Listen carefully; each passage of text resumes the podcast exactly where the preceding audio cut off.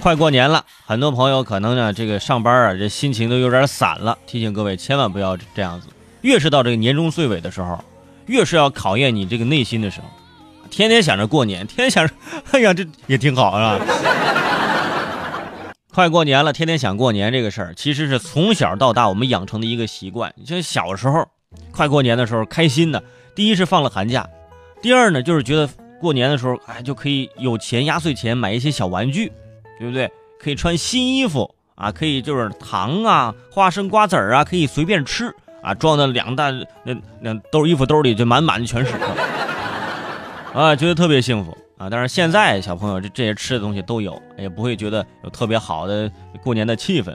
但是有个地方啊，这个过年气氛非常好，对，就是湖北巴东啊，湖北巴东有一所幼儿园，哎，这个幼儿园跟其他幼儿园不一样，前两天。这个幼儿园的园长也是这个幼儿园的创办人，现场操刀，给全园六百多个孩子讲解杀猪知识，让孩子们体验杀猪过年的气氛。于是，全校小朋友是欢聚一堂。最前面是一只放过血的白花花的猪，园长不仅现场剖开，还把猪的一些内脏拿出来展示。朋友们啊，这这这这猪肝啊，这，哎呀，讲解这猪的内外生理结构。那这个园长说呀。啊，这些呀都会储存在孩子们的大脑里，叫做什么呢？叫做电击作用。电击作用，那那你杀鸡呀？你这叫电猪作用啊！我们经常说岁月是一把杀猪刀，人小朋友现在就知道这个道理，岁月是把杀猪刀。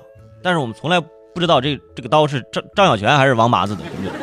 现在明白了，岁月是幼儿园园长手里的杀猪刀，而且。解剖猪的现场气氛还算热烈，有些小朋友是非常的好奇和兴奋，有些小朋友则安安静静的在那看着。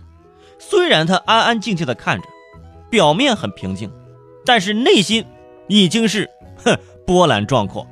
一想到啊上午在杀这个，啊中午食堂是不是有红烧肉啊？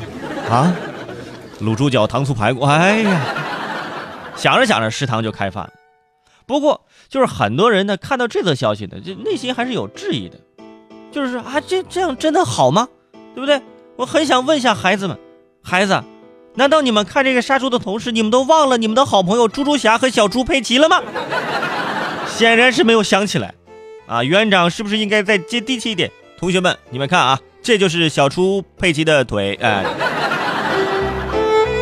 其实啊，这有些地方一直有这个过年杀猪的习俗。之前看这个《舌尖上的中国》啊，我们也看到有些地方杀猪弄的大火腿啊，是各种的，就是腌制、弄腊肉什么的都需要。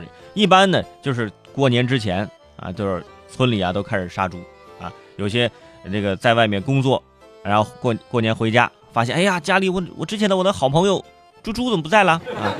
啊，你就吃了。那时候村里的小朋友凌晨爬起来看这个师傅勾猪上架呀，开膛破肚啊，还有一旁烧水烫毛呢，是不是？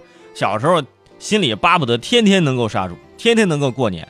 但是现在孩子们就是不会通过这种方式了，孩子们有很多渠道可以了解，可以通过这个绘本呢，可以通过看视频呢，等等，这很多方式。当然了，更多的小朋友还是不能理解的啊。不过这个现场看这个猪的解剖啊，对一些孩子来说。呃，可以说是很重要，但是对于另外一部分来说，仍旧是难以接受，对吧？不管怎么样，我们都要正确的进行引导，一定不要忘记教育他们善良和博爱，更不要在这杀猪的时候提醒他们看这个小猪佩奇，真的这样就太残忍了，是吧？